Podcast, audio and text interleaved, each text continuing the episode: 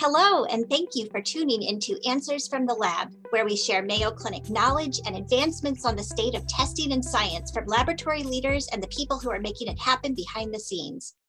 Well, hello, I'm Dr. Bobby Pritt, the chair of the Division of Clinical Microbiology here at Mayo Clinic in Rochester, Minnesota. And today we have two guests with us. We have Dr. Bill Morice, the chair of the Department of Laboratory Medicine and Pathology, and also the president of Mayo Clinic Labs. Bill, thank you as always for being here with us today. Well, I, I know you're you're kind of part of the show now, right? And then our other guest is Dr. Brad Karon, who is the chair of the division of the Clinical Core Laboratory Services at Mayo Clinic and has also done a lot of work with point of care testing uh, throughout his career, but now specifically with COVID. So, Brad, thank you so much for joining us as well. Well, thank you, Dr. Pritt. I'm thrilled to be here and hopefully shed a few words of intelligent comment and wisdom on today's subject. Yeah, well, you know, this is a really timely topic because Bill and I have been talking about this. Point of care tests are now more widely available. We've been talking a lot about the holidays and how people can protect themselves when people are getting together, family gatherings, and with friends. And the topic has come up what about these point of care at home tests that people can use? So we thought this would be a great topic for today. Um, so thank you again for joining us to talk about your experience with them. Sure, I'm happy to do so. So again, I'm Brad Karon, and I um, have been the director, or co-director of our point of care testing program at Mayo Clinic Rochester for 18 years now. So that my focus in my career is on point of care testing and its uses and limitations. Dr. Morice asked me to lead a group within the Mayo enterprise to evaluate rapid and point of care tests, molecular tests, antigen tests. We'll go through that for COVID-19. And so happy to share my experience here today. Well, that's great, Brad. So you kind of alluded to this, but maybe we should just start with the basics since we have a pretty diverse audience and some people have more background in this area than others. So maybe you could start by telling us about the main types of at home or point of care tests that are available and their main differences. Sure. The vast majority of home tests available are antigen tests. And so antigen tests are testing for a protein or antigen that SARS-CoV-2 virus makes not testing for the virus itself. The antigen tests have uh, clear uses and utility.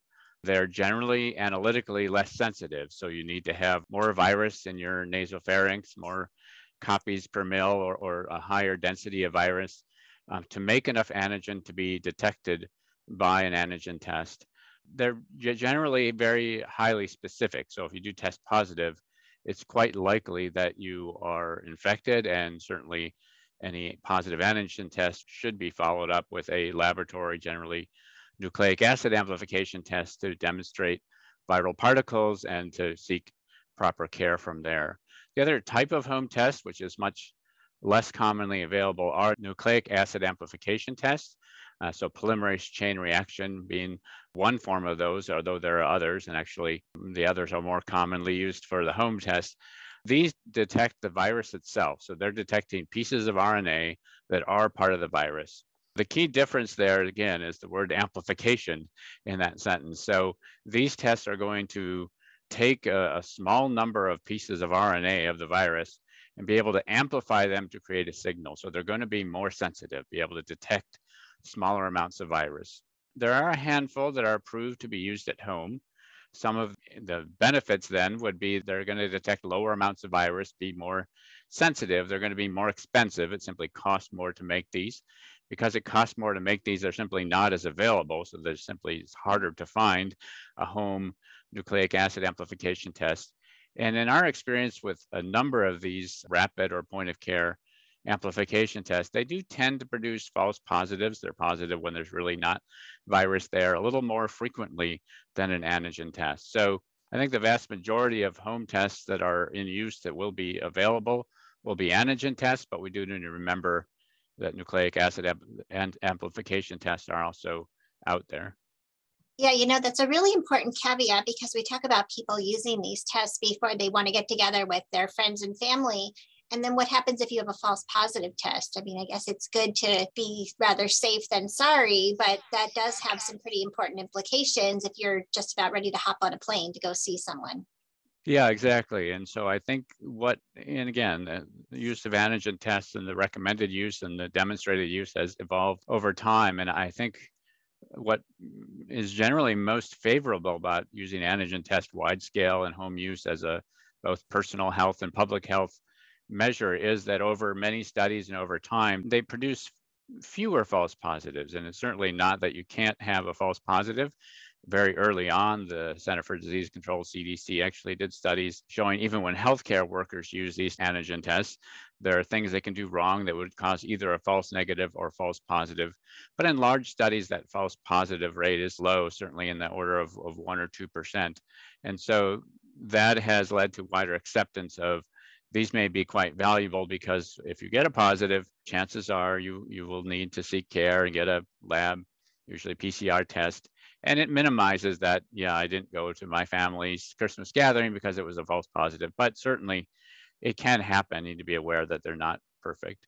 A couple of questions come to mind, Brett. First, you know, you and I have worked together on this when we were on a committee, a Mayo committee, kind of over point of care testing, gosh, like 15 years ago. And I just wonder, in your mind, and you've been in, with your career, I mean, it seems like there's just a lot more interest in at home testing and point of care testing than there ever has been before. And that's a lot of the confusion.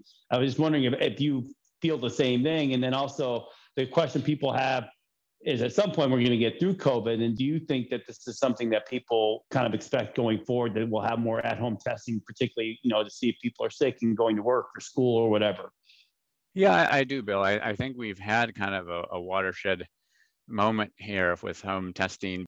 I think there's always been interest, and the field of point of care is expanding rapidly and then you know parallel with that the field of point of care testing within the hospital or health system is expanding rapidly. And and along with that there was a very slow expansion into home testing. And and there were cost and regulatory barriers that I think sort of kept that closed or there was sort of a gate on it with cost and regulatory barriers. And with the COVID pandemic, you might say silver lining maybe, is that there were, of course, emergency use approvals and rapid regulatory studies and the government gave out or, or did grants for manufacturers to speed up development. And so I think we've seen a kind of watershed moment where it's been shown it can be done. You can go through the regulatory process, you can mass produce these relatively reliably and get these devices into the hands of people. And so we're going to see a lot more home testing. We're still going to have a lot of these issues to work through about the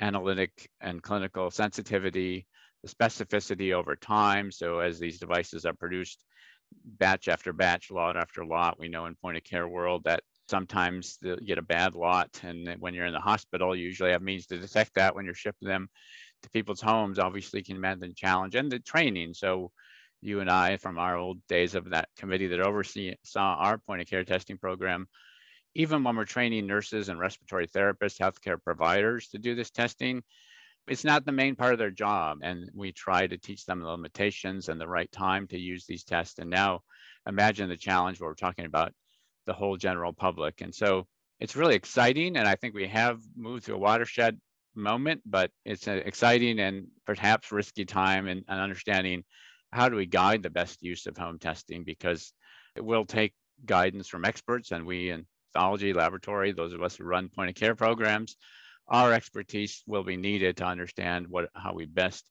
utilize these technologies. A couple things to keep in mind are there's now the manufacturing capability globally for these tests has really grown. So I think that will be part of what drives it. And people are going to be much more used to administering them to themselves. I think back to when I was a resident and working in the urgent care clinic on Thanksgiving and holiday weekend, and line was out the door. People wanted to make sure they didn't have strep throat before they went on a holiday. So I think the demand is there. But I think the other flip side of that, to your point, uh, Dr. Karon, is how much work we did. I remember we had to have dashboards, and this was for nurses and trained professionals that were administering these tests from a quality perspective to make sure they were trained and knew how to do it. And so I think that'll be the other piece of this is how do we make sure that in the manufacturing, people know what they're doing and they're getting good tests. So I'm sure this is something the FDA will be interested in as well as they go forward. So yeah, it's interesting times now and into the future. Brad, you raised some important questions. How are we going to be using these? How, what role will the clinical lab play? And I guess one of the most important things is just understanding how these tests perform. And so I thought this was a nice segue into the study that you recently performed, where you actually tried to answer that question of how well do these tests perform compared to a, a gold standard test, for example, like a PCR test. So do you want to tell us a little bit about your study and, and what you were looking for? Sure. So we conducted a study to compare the analytical sensitivity and specificity of four different rapid antigen tests that could be used in the antigen test that could be used in the home environment. And, eh, you know, there are now dozens of tests on the market. So ideally you could study many more. But, but the challenge is, again, the major clinical studies that have looked at the population use of an antigen test suggest that they're roughly the same. The challenge is you cannot directly compare the clinical sensitivity, the likelihood of someone testing positive if they're infected, in a head-to-head manner between two tests, because each of the tests require generally you swab both sides of your nose, and you need another swab for a reference lab test. And by that point, you've kind of taken up all the virus. So you can't do a clinical study or population study to directly compare two tests. So that relies on these laboratory studies of analytical sensitivity and specificity. So that's what we did with four antigen tests. We deliberately picked two lateral flow tests, and lateral flow tests are the like a pregnancy test. You swab your nose. If there's antigens there, you put it into a buffer, and that antigen diluted into the buffer passes by an antibody on the cartridge and it sticks to if the antigen's there, it sticks to the antibody, and then a chemical reaction makes a line on the test. So, like a pregnancy test, if the line appears, you're positive. So those are by far the most common type of test because they don't require a special reader or device. You just get the kit itself and a swab and can do the test. So we use two lateral flow antigen tests and we compared them to two fluorescence immunoassays. And fluorescence immunoassays, there's an amplification mechanism to get the signal amplified through fluorescence. And so with influenza and other infectious diseases, they've been shown to be more sensitive than lateral flow. So we want to understand for COVID, our, our FIAs, fluorescence immunoassays, more sensitive than lateral flows. So we studied two of each representative test, and we found, yes, the fluorescence immunoassays were significantly more sensitive than lateral flows.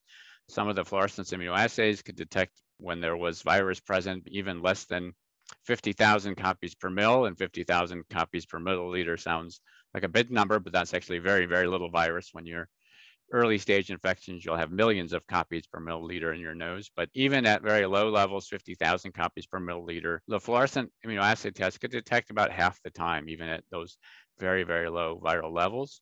The lateral flows were less sensitive, and so that was one of the first studies with SARS-CoV.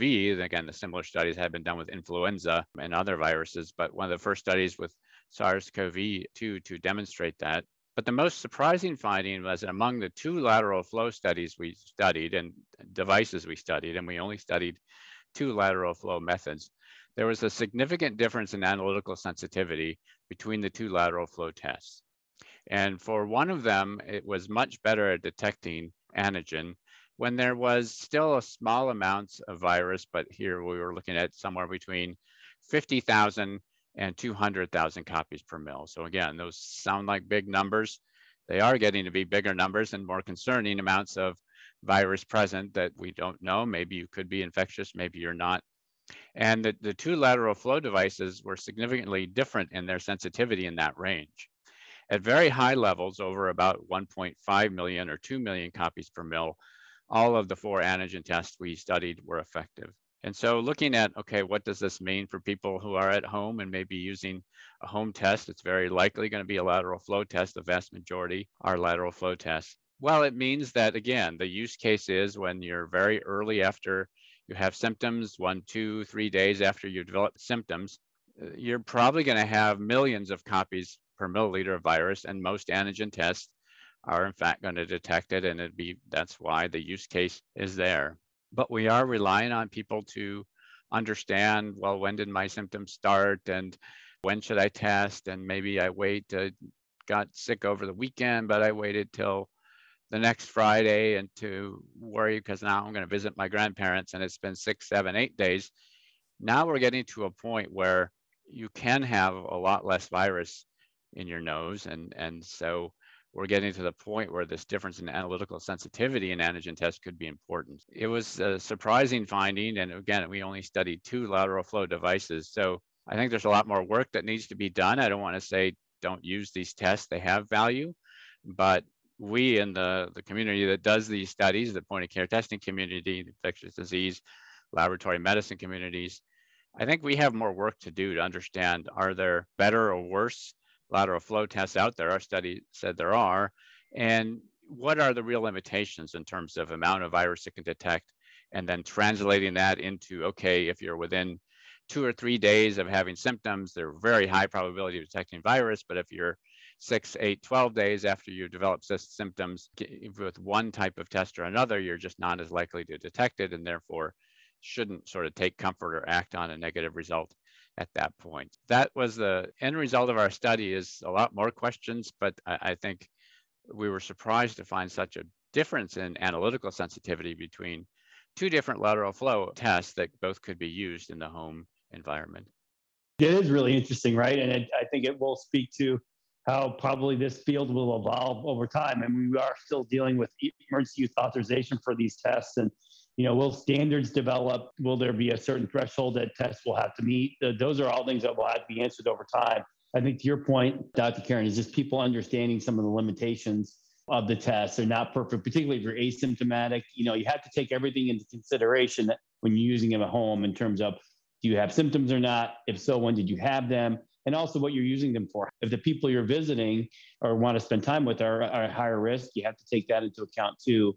The other thing that comes to mind, I, I think for both all of us here, is the fact of the matter is that although this testing will be going out to the homes and to other places, actually for laboratory medicine professionals, it's more important than ever that we stay engaged because we understand how the tests work and we understand how to look at their effectiveness for different scenarios. And so the knowledge that we have around how to use tests to make decisions in our lives is actually something that's needed now more than ever, even if the tests are done at more and more different locations than just a hospital or an urgent care center.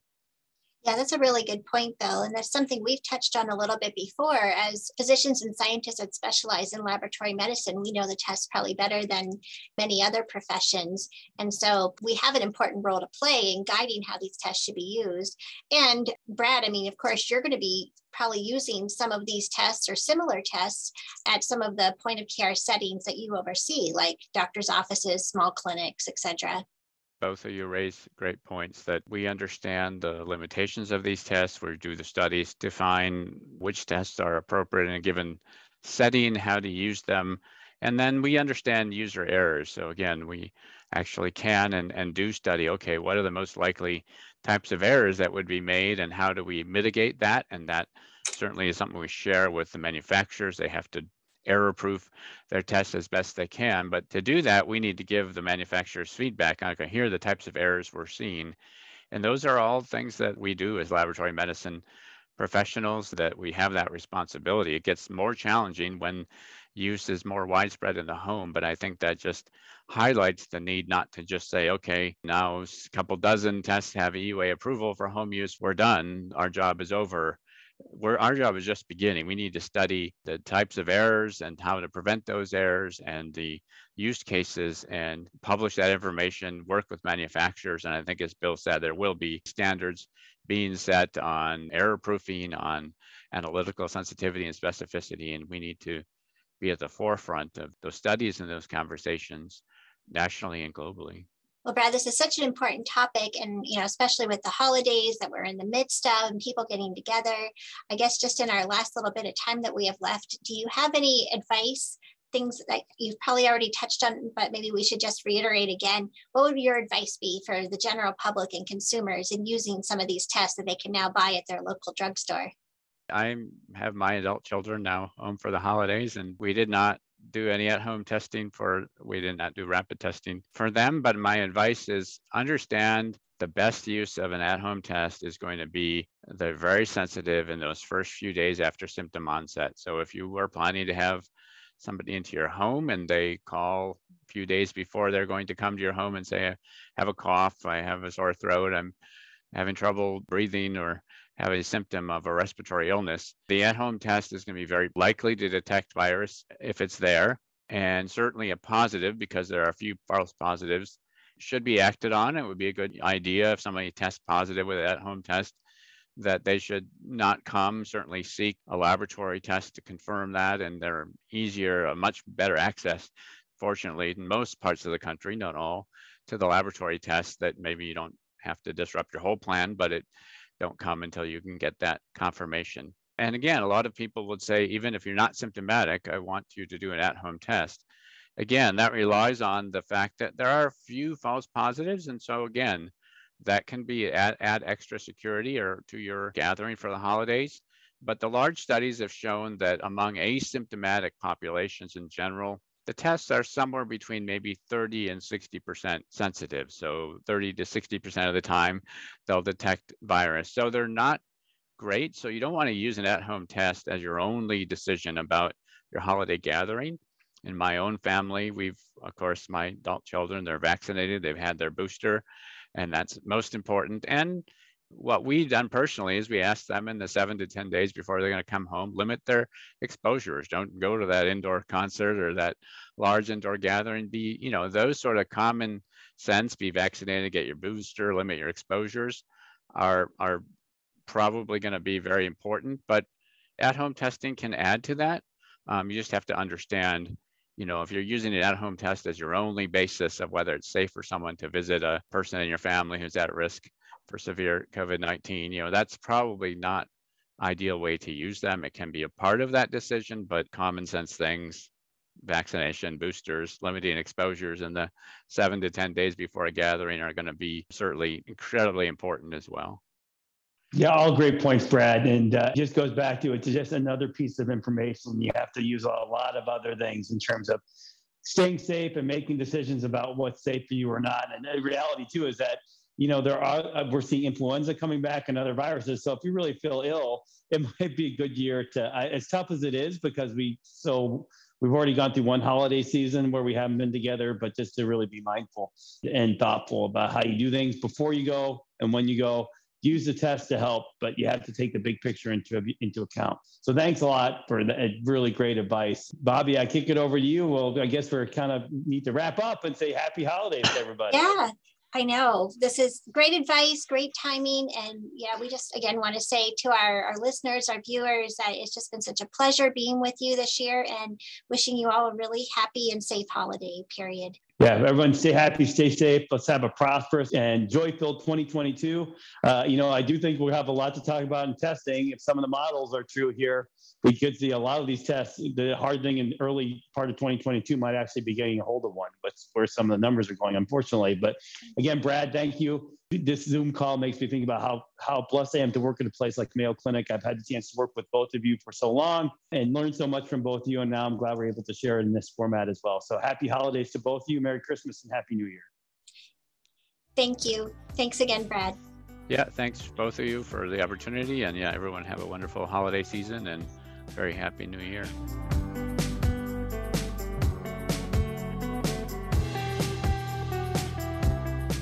Thank you so much for tuning in to Answers from the Lab. Be sure to subscribe to this podcast and don't forget to tune in every Thursday and every other Tuesday.